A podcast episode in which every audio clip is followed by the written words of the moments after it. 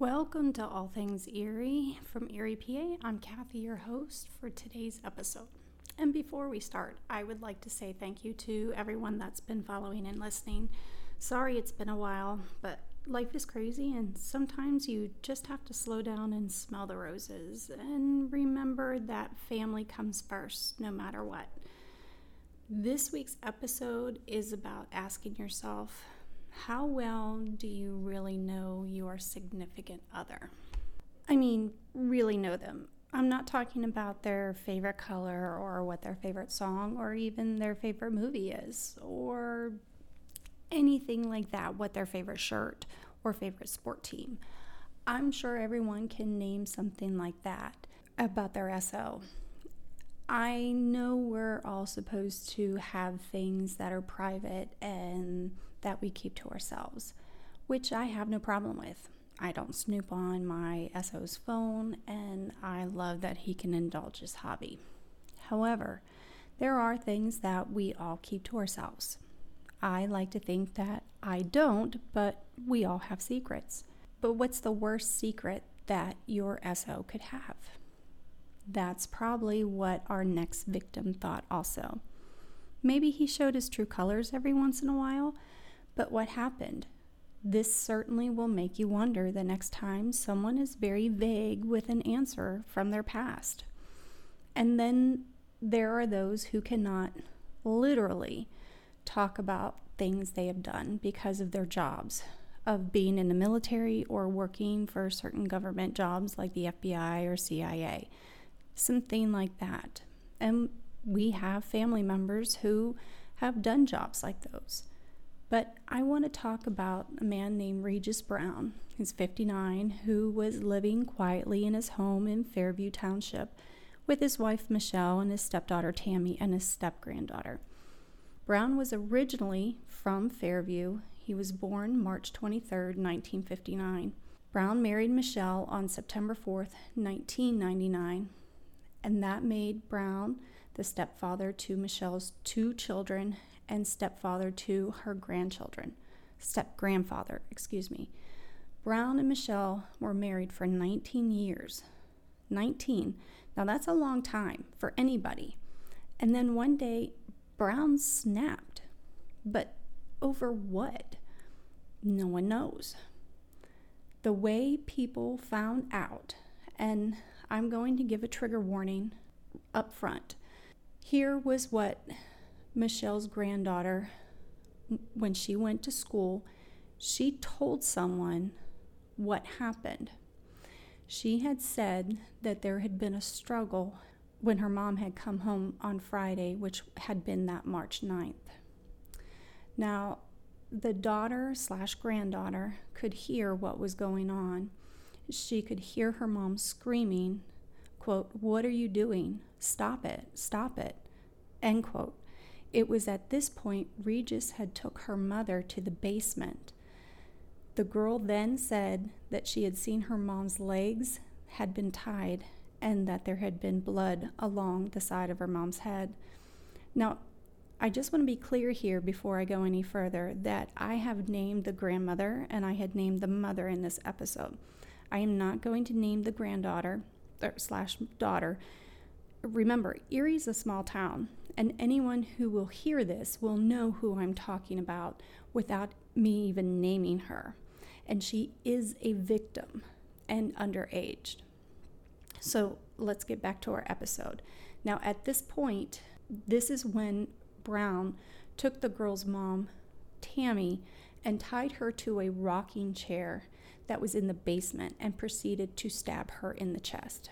Now, Michelle was not home still at this point, but when she had returned home, that was when that she had shared with Brown. Remember again, for 19 years on West Ridge Road, Brown went to the garage where he immediately started to beat her, which caused trauma to Michelle's head. Brown also had stabbed Michelle several times in his initial attack. Now, the granddaughter, step granddaughter, said that she had not seen her mom or grandmother after Brown had attacked Michelle. It was at this point that Brown had taken her to a room and tied her up where he kept her all weekend, although he did take her out to eat on Saturday. Now, imagine this. She just saw on Friday, that Friday, her mother and her grandmother viciously attacked and murdered. At least that to her mind. And then he takes her out and ties her in her bedroom. And then that Saturday, he takes her out to eat like nothing ever happened. So her mind has got to be all messed up. She went on to say that Brown was out of the house on Sunday and that she slept in her bed that night and that she got up on Monday morning and went to school. What would have made him flip so bad that he snapped and killed both women? One that he had lived with for 19 years, and the other who he had been in her life since she had been 16. Now, the state police found the bodies on March 12th around 10 12 in the morning in the house that Michelle once shared with Brown. They had been sent there for a welfare check because Michelle hadn't shown up for work at St. Vincent Hospital. They had also been informed from the local school that Tammy's daughter had not been at school, or she had showed up at school, and that she had some marks on her wrist.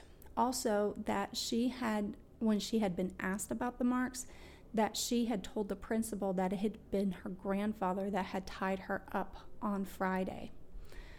Although Michelle had been found on the floor in the garage, she had been wrapped up in a carpet. Tammy had been found in a bedroom in a chair, and she had been covered with a blanket.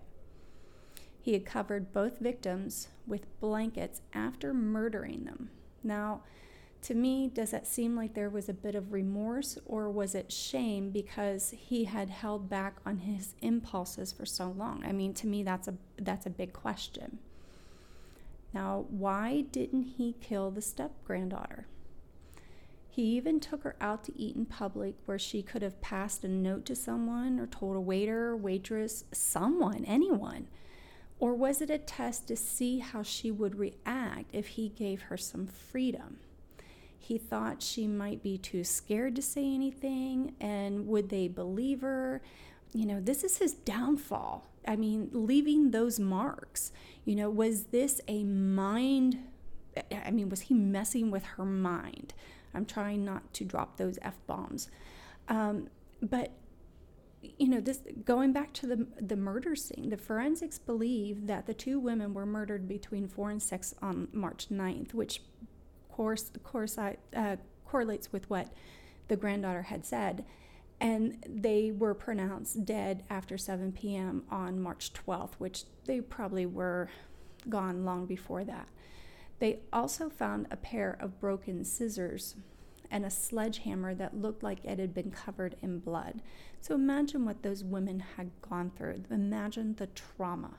The police had put out a bolo on a blue Suzuki SUV Brown had been driving. He had been driving his stepdaughter's car and ended up being found in the city of Erie. He had been pulled over in a traffic stop and he had been taken into custody. And really, Fairview and Erie, it's not a big distance. It seems like it because it's a lot of open country until you get into the city of Erie, but it's not a long distance. Now, Brown admitted to killing both Michelle and his stepdaughter. Brown was charged with two counts of first degree murder, two counts of aggravated assault, abuse of corpse, and unlawful restraint of a minor, and possession of an instrument of crime. But that wasn't the end to this story by any means. And I'm going to tell you, this is going to be the longest episode I will have ever done in one sitting, with the exception of the three piece episode that I did. Bryce Kenneth Tompkins. Now, Tompkins was from New Castle, PA, and he had been murdered in 1988, and his body had been tossed into a creek. Now, a state police investigator named Joe Vassetti came to talk with Brown because he had been a suspect in Tompkins' murder. And now you have to ask yourself why. Again, why? Brown, who he himself, people found out, was a felon. Now, this guy had been living in their community for years. And a little background on Fairview Fairview is kind of, they, they believe themselves to be on an upscale uh, community. And they have, they are, uh, they have a, a very nice area. And to find themselves that they had a felon like this in their midst was a huge scandal. Um, I'm just going to say that right there. Vassetti came to talk to Brown because he had been a suspect in Tompkins' murder. And Brown, who was a felon, was suspected to have ties to a biker gang. Now, biker gangs nowadays, you kind of don't um, hear a whole lot about them, but they still do exist. And when you think of biker gangs, you think Blue Angels. Now, obviously, Regis denies any wrongdoing back when the murder first happened. But now, in 2018, Brown confessed to killing Tompkins, who had been an innocent victim. But to the surprise of state police, Brown admitted to killing up to eight people in Lawrence and Erie counties between the years of 1986 and 2016. And that's still not it. Adding more to it, he claims to have information to at least 10 murders that happened going back as far as the 1970s. And this was and this is where some of the information becomes vague for us. The police didn't have any more details because what Brown said was, quote, at different areas, different times, random specific killings, serial killings. Quote, serial killings. Now, was Brown just using that to grab their attention so he could see if he could get a deal? The reason given for killing Tompkins Tompkins was Brown's neighbor back in 1988, and he had seen Brown and another man named Paul M. Eiersman break into someone's place, so they killed him. Plain and simple. As for Eiersman, he's no longer alive. Now, at the time, both men had been brought in for questioning back in December of 1988 for the burglaries that had been going on in the area. And in one of those interviews, and in one of the uh, break-ins, a 38 cali- caliber Smith & Wesson revolver was stolen. Although it is known to be the same caliber of the gun that was used to murder Tompkins, who had died after being shot in the back twice now, however, the gun was never been found to date. And in an article I found in New Castle News at the time, Brown had been picked up, and in his possession, he had a 12 gauge shotgun and a leather jacket that had been stolen from a home on Wallace Avenue in November of 1988 in Lawrence County, Pennsylvania. Now, Brown was sentenced to life plus 20 to 40 years in September of 2018. But in October of 2018, he was having additional charges filed against him in connections of prior homicides. The state police in New Castle filed charges of felony criminal homicides, aggravated assault with and witness intimidation, fatally shooting 45-year-old Tompkins of on December 26, 1988, which his body was then later found in a creek in, in Hickory Township. Now, Brown was very open in his confession, confession in killing of Tompkins. He told the troopers that he buried the gun in the backyard of his home in New Castle. And now that house had been torn down since he had lived in the house in 1988, and the weapon has never been located on that property. And in a new interview with Lawrence County District Attorney Joshua Lemanuska, I hope I didn't butcher that too bad, he's quoted as saying, quote, he described where the killing occurred, the motive for it, the disposal of the body, and the subs- subsequent burial of the 38 caliber pistol, end quote. Now, both Brown and Eiersman had been taken in and interviewed, which were spoken about before. Now, through some research in an article by Erie News Now by Tim Hahn, way back in February 1989, the police had been interviewing Eiersman, and that Eiersman said that Brown admitted to killing Tompkins and that Eiersman was willing to cooperate for a reduced sentence. Like they say, he who talks walks. But they ended up escaping from the Lawrence County Jail in April of 1989 where, and were apprehended in Erie in July of the same year. And the district attorney then refused to grant Eiersman a plea bargain just because, uh, because of his, his escape. I mean, I don't know. I'd be hard pressed to want to honor that deal also, but to get someone for murder, the greater good, what could you offer him except a reduced sentence, community service for what, 10 years? I mean, he escaped from jail. I mean, and maybe Brown found out about it and talked him into escaping from jail, you know, because he knew he would not get that deal. You know, it, I mean, not secrets do not happen very often. You cannot keep secrets. I mean, there's just no secrets. Now, Brown himself, after all of this, he was being monitored for 10 years. So, how could he have killed all these other people that he was confessing to in 2018? He confessed to killing people clear up to 2016. What did the police know about Brown in that 10 year frame? According to multiple sources while under surveillance, the police learned that Brown was still affiliated with several outlaw motorcycle gangs in Erie, when in previous interviews, Brown denied any connection. Now, the first rule in being a criminal deny, deny, deny, and deny some more until what you get a better deal. I, I don't know. I, I mean, I'm not a criminal. I don't know. Brown was considered a person of interest in a homicide in the Corry area, which is southeast of here. When the investigation was going on, they didn't have enough information about the Corry homicide to connect Brown to it. Now, according to Lieutenant Todd Post, who is a crime section commander for the state police, uh, Troop E in Lawrence Park Township, according to Erie News online article by Tim Hahn, in and in that article, that's what they said that it, they just didn't have the information they needed to connect him to that homicide. Now, according to another article in the Pittsburgh Post Gazette, at Brown's sentencing on September 19th, to which he was confined to the State Correctional Institute at Camp Hill, Judge John J. Trucilla was quoted as saying, I'm looking at the face of evil.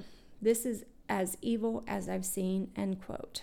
And according to an article from Erie News Now by Jackie Roberts, the question that everyone wanted to know at Brown's sentencing was why. Well, obviously, they want to know why. Why would you snap at this point in time? It's been 20 years. You live with this woman, you've you've had a life with her, you married her, you've helped raise finished raising her children. You were in her granddaughter's life from the moment of her birth. Neither Brown's attorney nor Brown himself would speak about the motives as to why or what Brown did. So, nor did he ever apologize for what he did. Now, Trooper Vassetti stated in a news conference We had him in a room, he was defeated, and he knew that he was probably going to serve life, a double, a double life sentence in the murders. He accepted his role in that. He knew that I knew that he was involved in the Tompkins homicide, and I let him know that. And we just got that out of the air quick. It wasn't a situation where I was going to ask him, I was telling him. He knew that and confessed. Honestly, everybody knew at this point that he was he was the one that pulled the trigger. If Eiersman had talked, everybody knew at that point, so it, it, it made no difference at that point. Now, according to an online article from 11 News, Brown told Vassetti that he and Eiersman went up to Tompkins while he had been out for a walk, and Eiersman had forced Tompkins between two buildings to confront him about the burglary. Brown then said that he shot Tompkins twice with the revolver he had stolen during one of the robberies that had been going on in the neighborhood. Hunters later found Tompkins' body, which had been partially submerged in a creek about which which had been partially submerged in a creek north of New Castle on December 26, 1988. According to the article from the Herald, Brown was to be charged with two counts of aggravated assault and one count of intimidation of a witness in connection with the death of Tompkins, and those charges were read to Brown by video by District Judge Scott McGrath on October 24, 2018. The victims of those that Brown had murdered obviously were glad that he had been put away. The family, Alan Greenawalt, who is the son of Michelle and the brother of Tammy, was quoted The fact that I don't have to see him anymore, that's great, physically, anyways. Mentally, I see my mom and my sister and him every night, so that's the part I have to struggle with. But that wasn't the last from Regis A. Brown, aka Rex Knight. And trust me, there's a few more other aliases in there. I think there was like six. Starting from the time that Regis Brown was charged for the murders of his wife and stepdaughter Tammy, there began a flurry of motions going back and forth from Lawrence County Adult Probation Office, the DA's office, and SCI Albion Prison that Brown was being held, and those in the Erie County office. Starting in March of 2019, Lawrence County DA's office was served with information form by e-service motion to transcribe on 3819 order of court, uh, court reporter to begin transcribing the hearing that was held on 22819 from Lawrence County DA's office from 32819 uh, May June 2019 notices to go back and forth for continuances also in August the trial to be moved to September trial moved to October 2019 motion for funds for Lawrence County adult probation, DA notice 101919, which were approved for $2,500, which was not to exceed that amount. And, um, and now, mind you, those are taxpayer funds. Uh, continuance to move trial to 102319, move to November. Motions continue back and forth in Feb- February 2020. There was a pro se documentation sent from Lawrence County to Erie County starting 22520 and a motion of continuance on 32620 granted moved to April 2020, which I'm sure it was because of uh, COVID. Petition for transport order was sent as an e notice to Lawrence County Adult Probation, DA Public Defender's Office on 72220. July 28, 2020, Brown was transported from SCI Albion to Lawrence County and returned. Brown was then next scheduled for an appearance on 12 7 2020. Brown's next scheduled appearance is or was scheduled for 1 4 2020 with President Judge Dominick Motto. Now, why all these transfers? Because remember when I talked about Brown confessing to the murders of Tompkins? Well, he wasn't done there. Brown confessed to several murders, or at least has ties to as many as 16 murders, which takes us to the murder and confession of Robert McCarty. Now, who is Robert McCarty and how did he die and why did Brown confess to his murder? In October 2019, John Earl Poole Jr., aka Big John, and his attorney file a motion that stated, although, and this is in parentheses, and I'm going to try my best to break break in and down into what I can determine what the judge is saying. The law is subject to interpretation. Yes, his client, Poole, did indeed confess to the murder of McCarty. He is now coming forward to say that they not only have someone else's statement, but proof after the fact of judgment. This was Poole's confession per court documents, and I'm going to give you a trigger warning. The facts given rise to these convictions are as follows. Now, a lot of this is per is is verbatim from the court documents. So, and all of this all my sources are going to be in in Facebook um, on my page and stuff like that. But this is verbatim. But I'll break it down as we go through or towards the end, which will be easier.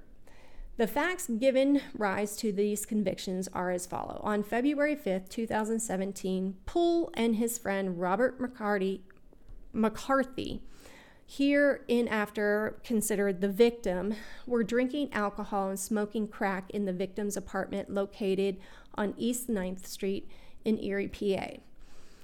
At some point in the evening, Poole stabbed him several times in the head and neck, causing the victim's demise. Poole also took the victim's wallet and a bottle of his prescription medication and left the victim's par- apartment. Several hours later, Poole returned to the victim's apartment, doused the victim with an accelerant, and set his body on fire. Now, so what did they file a motion for post conviction collateral relief for? It was initially filed on April 11, 2019. You would think Poole would have no recourse whatsoever. He confessed he did it, score one for the good guys, right? You would be wrong.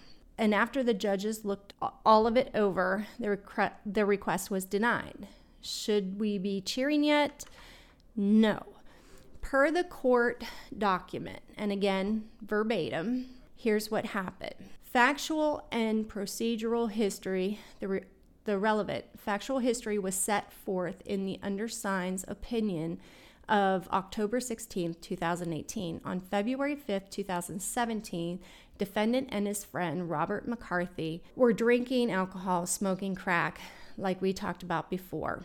The fast forward on February 5th, 2017, through investigation, conducted by the City of Erie Police Department subsequent to the discovery of the victim's body, Poole was identified as a person of interest. At approximately 10 a.m. on February 6, Poole voluntarily drove himself to the Erie Police Department to speak with the investigators about a homicide. Poole was read his rights and signed a Miranda waiver. Poole also consented to a search of his vehicle and a search of his cell phone and a search of his jacket. The victim's personal items were found in Poole's vehicle, including the victim's prescription pill bottle and wallet. Further, a towel with the victim's blood was also recovered from Poole's vehicle. Poole was the last person to see the victim alive, and at this last part is one that will screw you every single time. Additionally, Poole's vehicle was seen outside the victim's apartment on surveillance video. Now, on June 7th, 2017, Poole was charged by criminal information information with criminal homicide, first degree murder, possession of instruments of crime, aggravated assault, seven counts of recklessly endangering another person, robbery, receiving stolen property, two counts of arson, abuse of a corpse, theft by unlawful taking, and tampering with physical evidence the Commonwealth and Poole attorney reached a plea agreement where Poole would plead guilty to murder of the third degree and robbery too. In exchange, the Commonwealth would they would no longer prosecute certain charges as long as Poole took the deal. In March on March 15, 2018, 4 days before the jury selection was to commence, the petitioner appeared before this court and entered negotiated guilty pleas to the charges of the murder of the third degree, reduced from the first degree murder charge, meaning he would be able to get out of jail at some point, and robbery. All remaining charges thereby withdrawn, meaning that he would spend less time in jail, just like I said, than he would have if he hadn't reached a plea agreement. Murder in the first is an automatic life sentence prison in PA. Poole knowingly, voluntarily, and intelligently entered his plea of guilty to the charges set forth above. Immediately following the entry of the, pil- the guilty plea, Poole waived a pre sentence investigative report and elected to proceed with sentencing. The court sentenced Poole at, at count one, murder of the third degree, to a term of 20 years to 40 years of incarceration, and at count 11, robbery to a term of 10 years to 20 years of incarceration consecutive to count one. On July 13th, 2018, Poole filed a pro se notice of appeal. The court directed Poole to file a statement of errors complained on an appeal pursuant. On October 3rd, 2018, counsel for Poole filed a statement of intent to file a brief as well as an application to withdraw as counsel. The court issued it with an opinion on October 16th, 2018.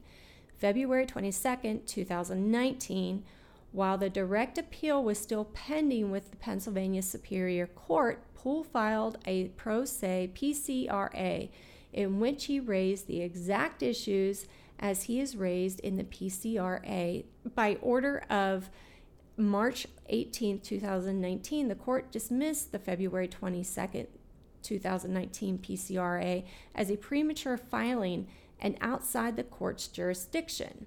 So you and they and they quote in here to see the memorandum opinion and order from the March 18th 2019 order. So on March 20th, 2018, the Superior Court of Pennsylvania affirmed Poole's judgment of sentence and granted the application to withdraw as counsel. Commonwealth v. Poole. Now, Poole then filed an instant PM say motion for post conviction collateral relief on April 11, 2019. Attorney William Hathaway, appointed by the court on April 24, 2019. On May 21, 2019, Attorney Hathaway filed a motion for extension of time requesting 60 days to file a supplement to the PCRA. This extension request was granted by order of May 23, 2019. On July, two, July 19th of 2019, Hathaway filed a supplement to motion of post-conviction collateral relief. Now, due to the matters raised in the post-conviction collateral relief or the or the matters raised in the PCRA, the court concluded that the claims set forth by Poole in the PCRA and the responses received from the Commonwealth raised material issues of fact requiring an evidentiary hearing pursuant to PAR criminal uh, pursuant 908. Therefore, the court conducted an evidentiary hearing commencing on September 30th, 2019, and continued on October 7th, 2019 to consider the merits of Poole's claim. Prior to rendering a decision, the court scheduled a final status conference on October 15, 2019, to provide counsel the opportunity to supplement the record and additional evidence or argument. At this hearing, the Commonwealth subjected or submitted the Commonwealth exhibits 4A5 or 4A 4 5 4C and 5 and rested. Poole offered no further evidence or testimony. Therefore, the record was closed. But what does it mean? What it means is that Poole was entitled to withdraw his guilty plea, but he had to show proof that there was actual evidence that had become available and had been available at the time of his trial. And it would have completely changed the outcome of the trial. So, what was the new evidence? Now, I have to admit, my curiosity was high. And I have to say, I kept reading and reading, and usually most cases don't do that for me. Uh, in most cases, you get very, very tired very, very quickly. The court document goes into what's called a Brady violation, which did the prosecution fail to disclose favorable evidence to the defendants upon request if the evidence is material to either guilt or punishment, which could cause the conviction to be vacated and prosecution themselves could have disciplinary actions taken against them. But this is where Regis Brown comes into play. Regis Brown alleges, allegedly confessed to the murder of Robert McCarthy either on or about September 21st, 2018, about six months after Poole's entry of a guilty plea on March 15, 2018. But on September 30th, 2018, Poole acknowledged that there was no basis of a Brady violation and therefore was dismissed. But what this came down to was this the Post Conviction Relief Act for an action by which persons convicted of crimes they did not convict and persons serving illegal sentences may obtain collateral relief.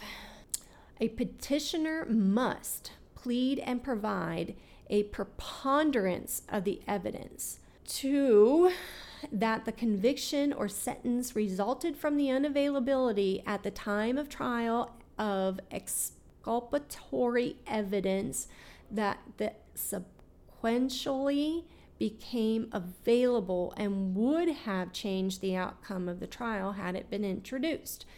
In order for Poole to be eligible for post conviction re- collateral relief based upon after discovered evidence. He must prove one, the evidence has been discovered after trial and it could not have been obtained at or prior to trial through reasonable diligence. Two, the evidence is not cumul- cumulative.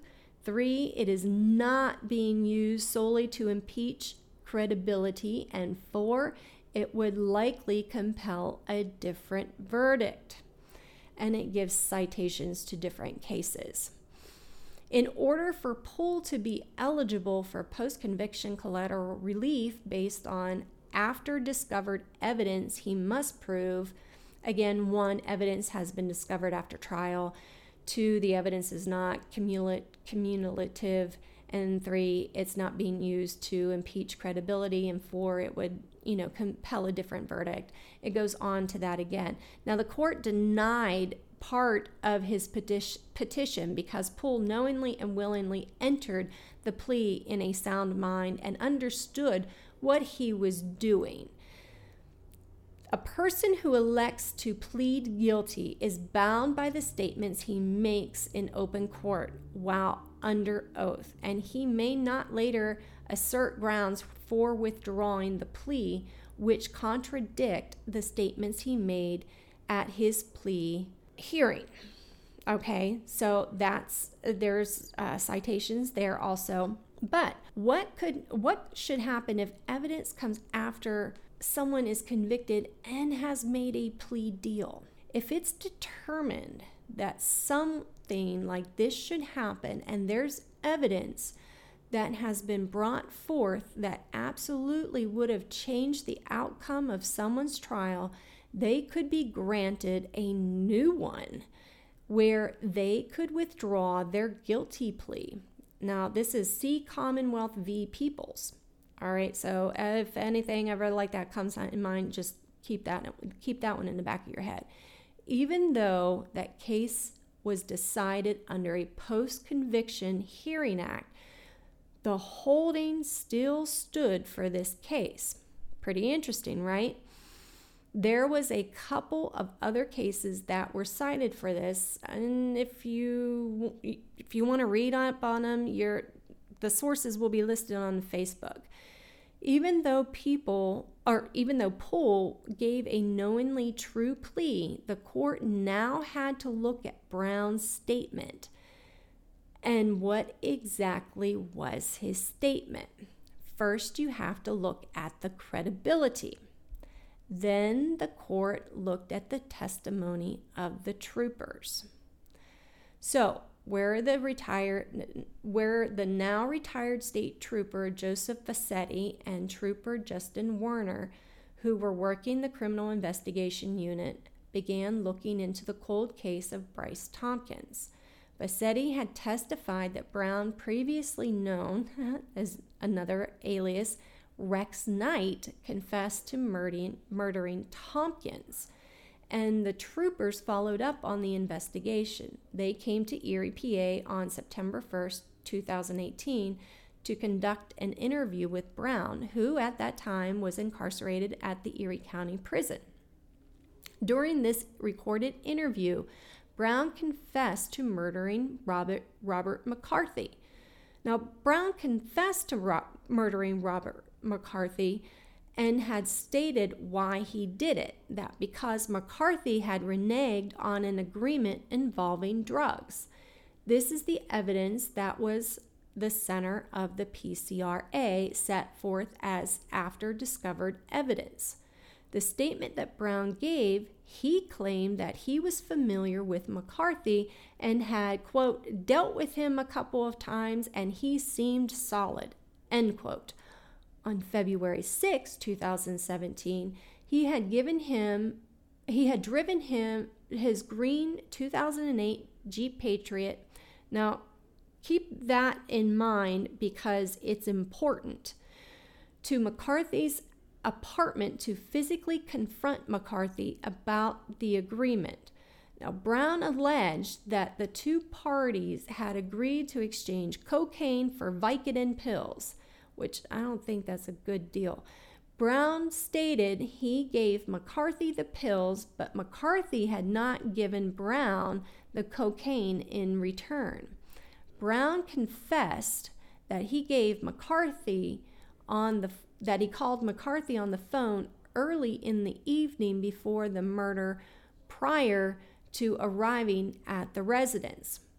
Brown repeatedly tried to collect. He went to McCarthy's residence to get the cocaine or money for the pills. Brown, Brown said he went to McCarthy's to collect at his residence to either get the cocaine or the money or the pills. Now, Brown identified the address of McCarthy's as now you have to read, I usually don't give the address, but I have to at this point at 592 East 9th Street and described the residence as a regular house with white siding and little steps.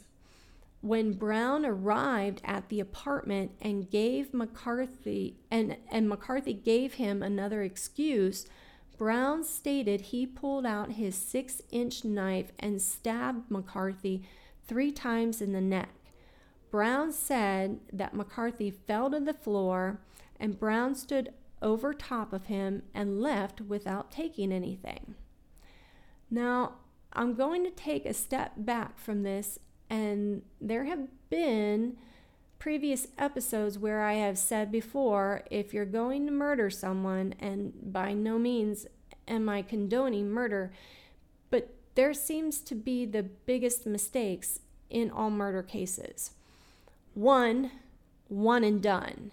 The least number of strikes or none is best.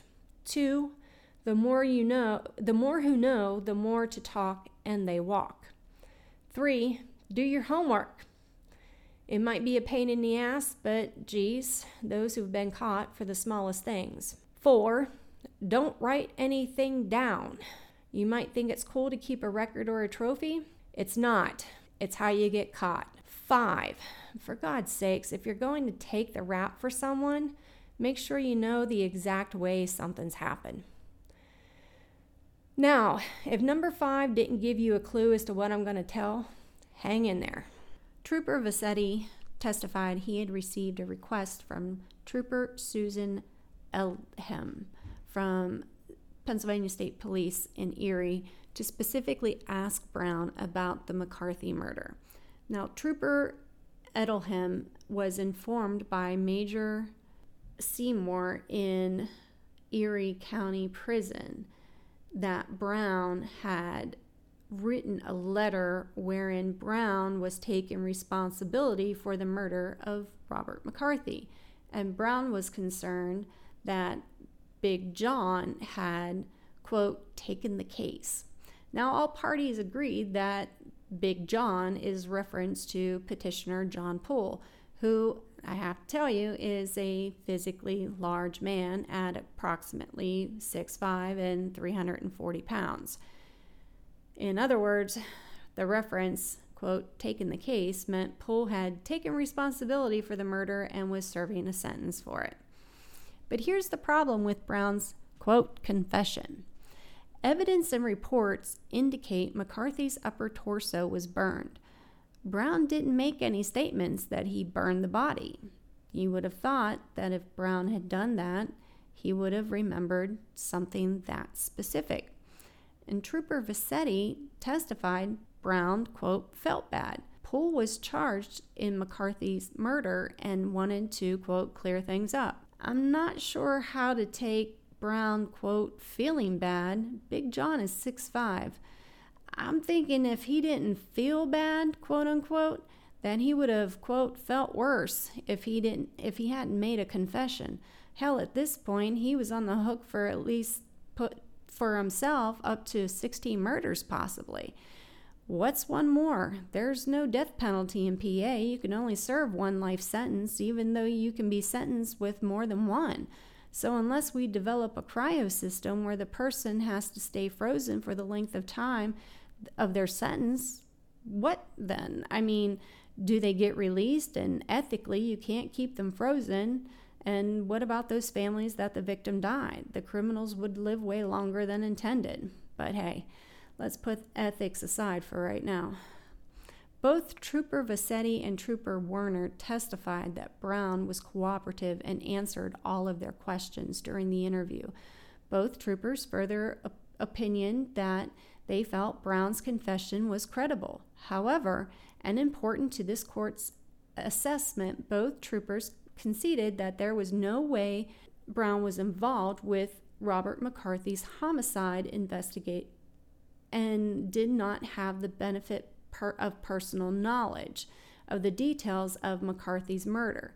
The troopers had not read any reports regarding the Erie Police Department's investigation and were not armed with any knowledge of the McCarthy murder prior to the interview.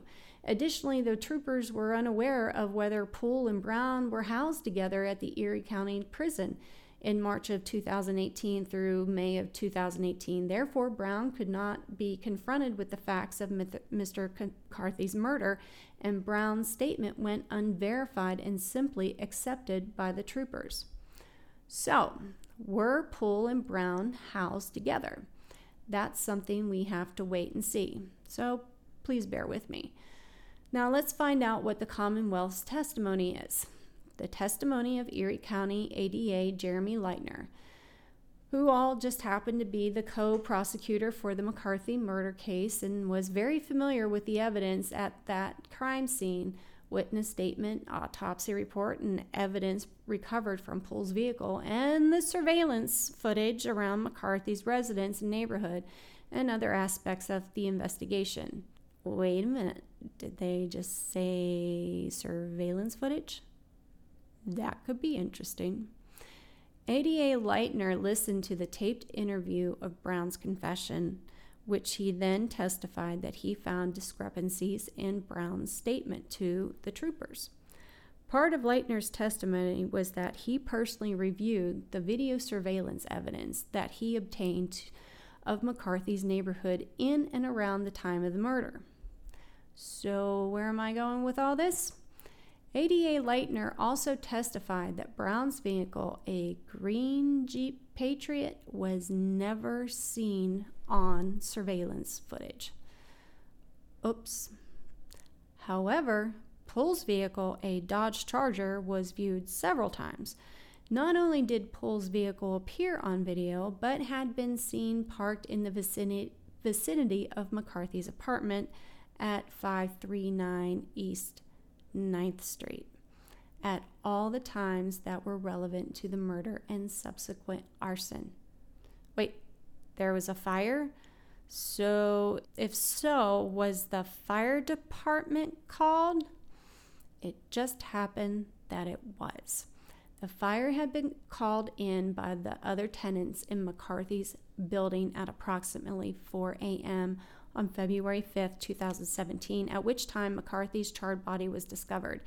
ADA Lightner testified that they used timeline to re- they used a timeline to reconstruct what happened to McCarthy by util- utilizing the autopsy report and video surveillance. Trigger warning. ADA Lightner stated that the autopsy report showed that McCarthy had been deceased at the time his body had been ignited, and the physical evidence regarding the cause of death included the blood loss indicated he had died hours earlier to the arson. ADA Lightner described the primary surveillance footage near Mr. McCarthy's residence revealed Poole's Dodge Charger was the last vehicle parked in Mr. McCarthy's driveway on the evening of February 4th, 2017. He testified Poole's vehicle was, was observed on the video driving by the victim's residence multiple times later that night on February 4th, 2017, and through the early morning hours of February 5th, 2017. ADA Lightner explained footage from a second surveillance camera in the neighborhood showed that the Dodge Charger parked nearby McCarthy's residence around 4 a.m. on February 5th, 2017, shortly before the report of the fire at 539 East 9th Street was called in. He testified that the fire on East 9th Street became visible on the primary surveillance video around the same time the Dodge Charger is seen leaving the area on the second surveillance video at approximately 4 a.m. ADA Lightner went on to conclude that, based on the autopsy report and video footage, as well as witness statements, placing the petitioner on Mr. McCarthy along with placing Mr. Poole with Mr. McCarthy on the evening of February 4th, 2017. The Commonwealth's theory was that Poole murdered Mr. McCarthy at approximately 7 p.m. on February 4th, 2017.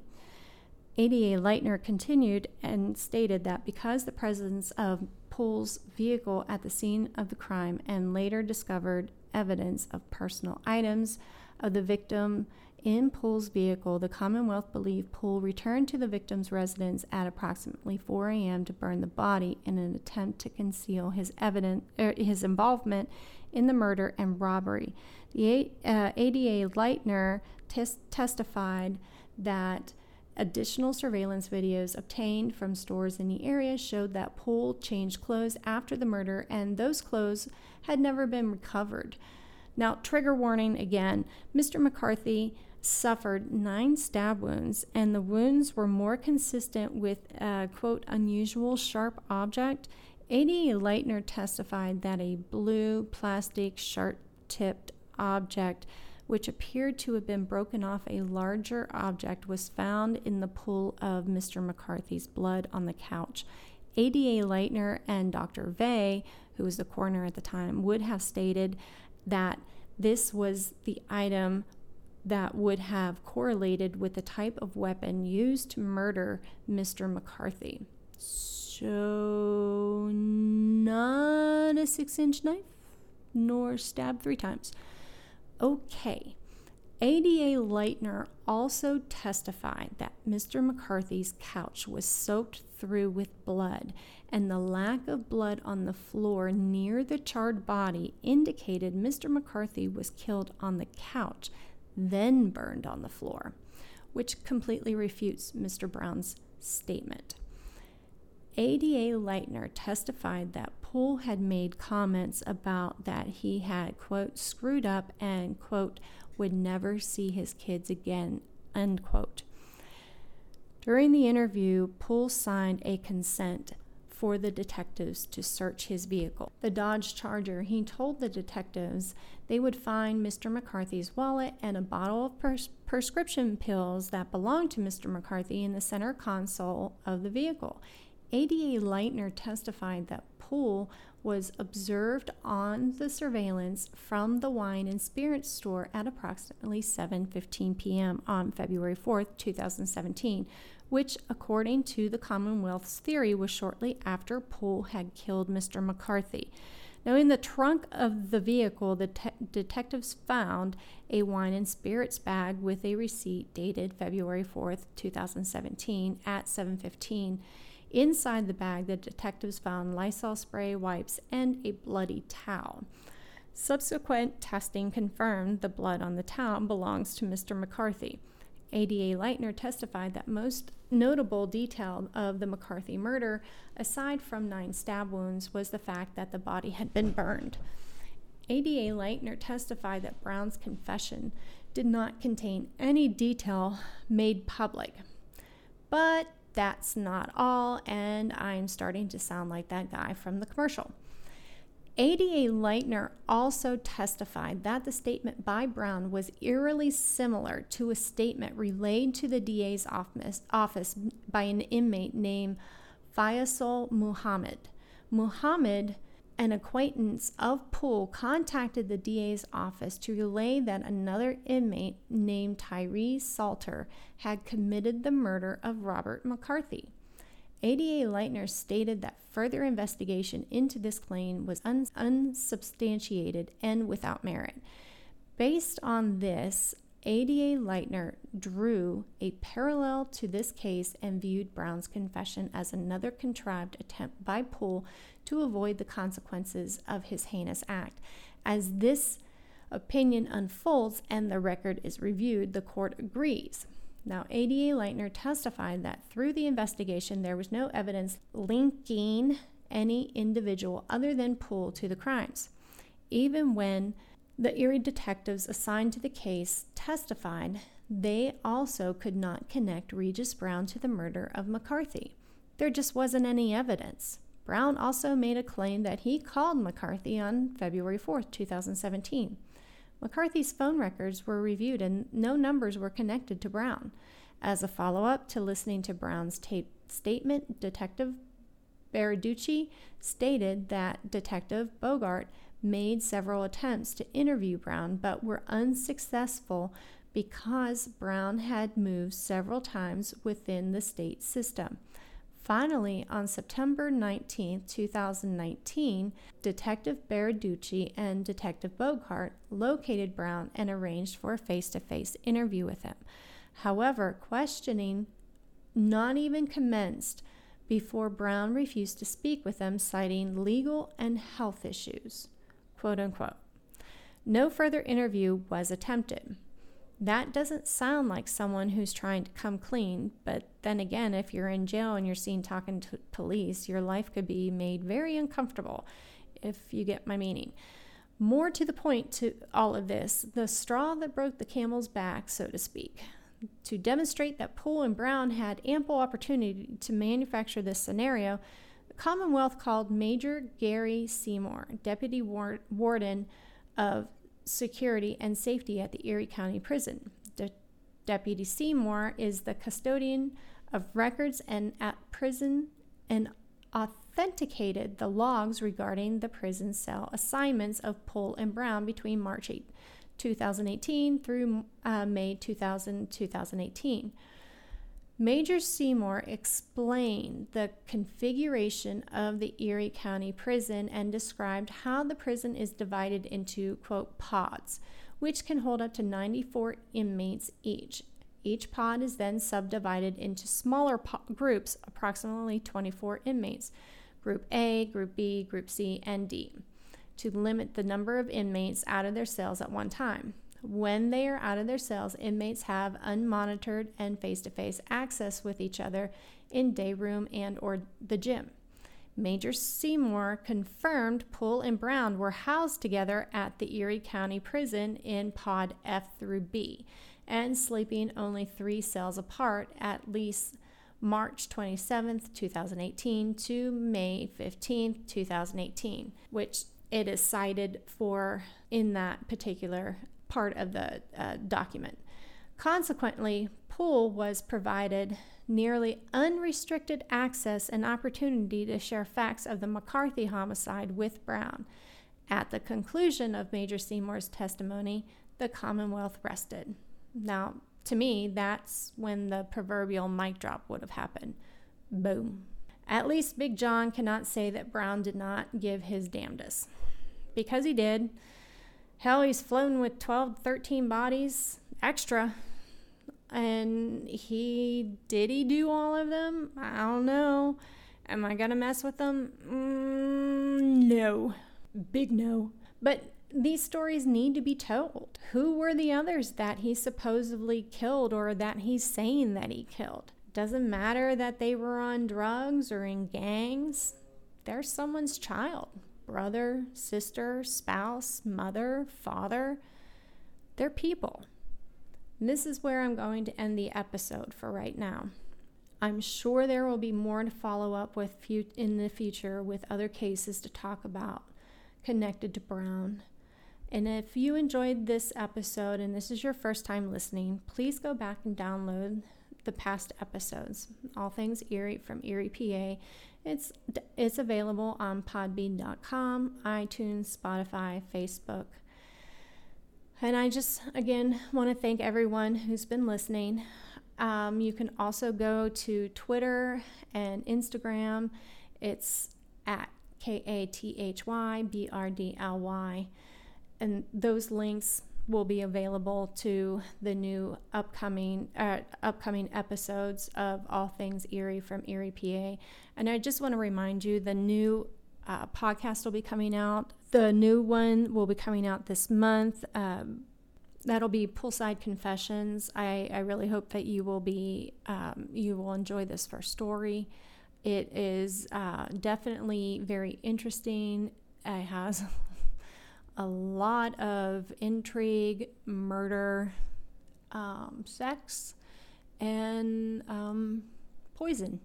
So, so look for that. Um, also, I'll be honest with you, I usually have some kind of nugget at the end of these episodes, um, but this one was pretty draining.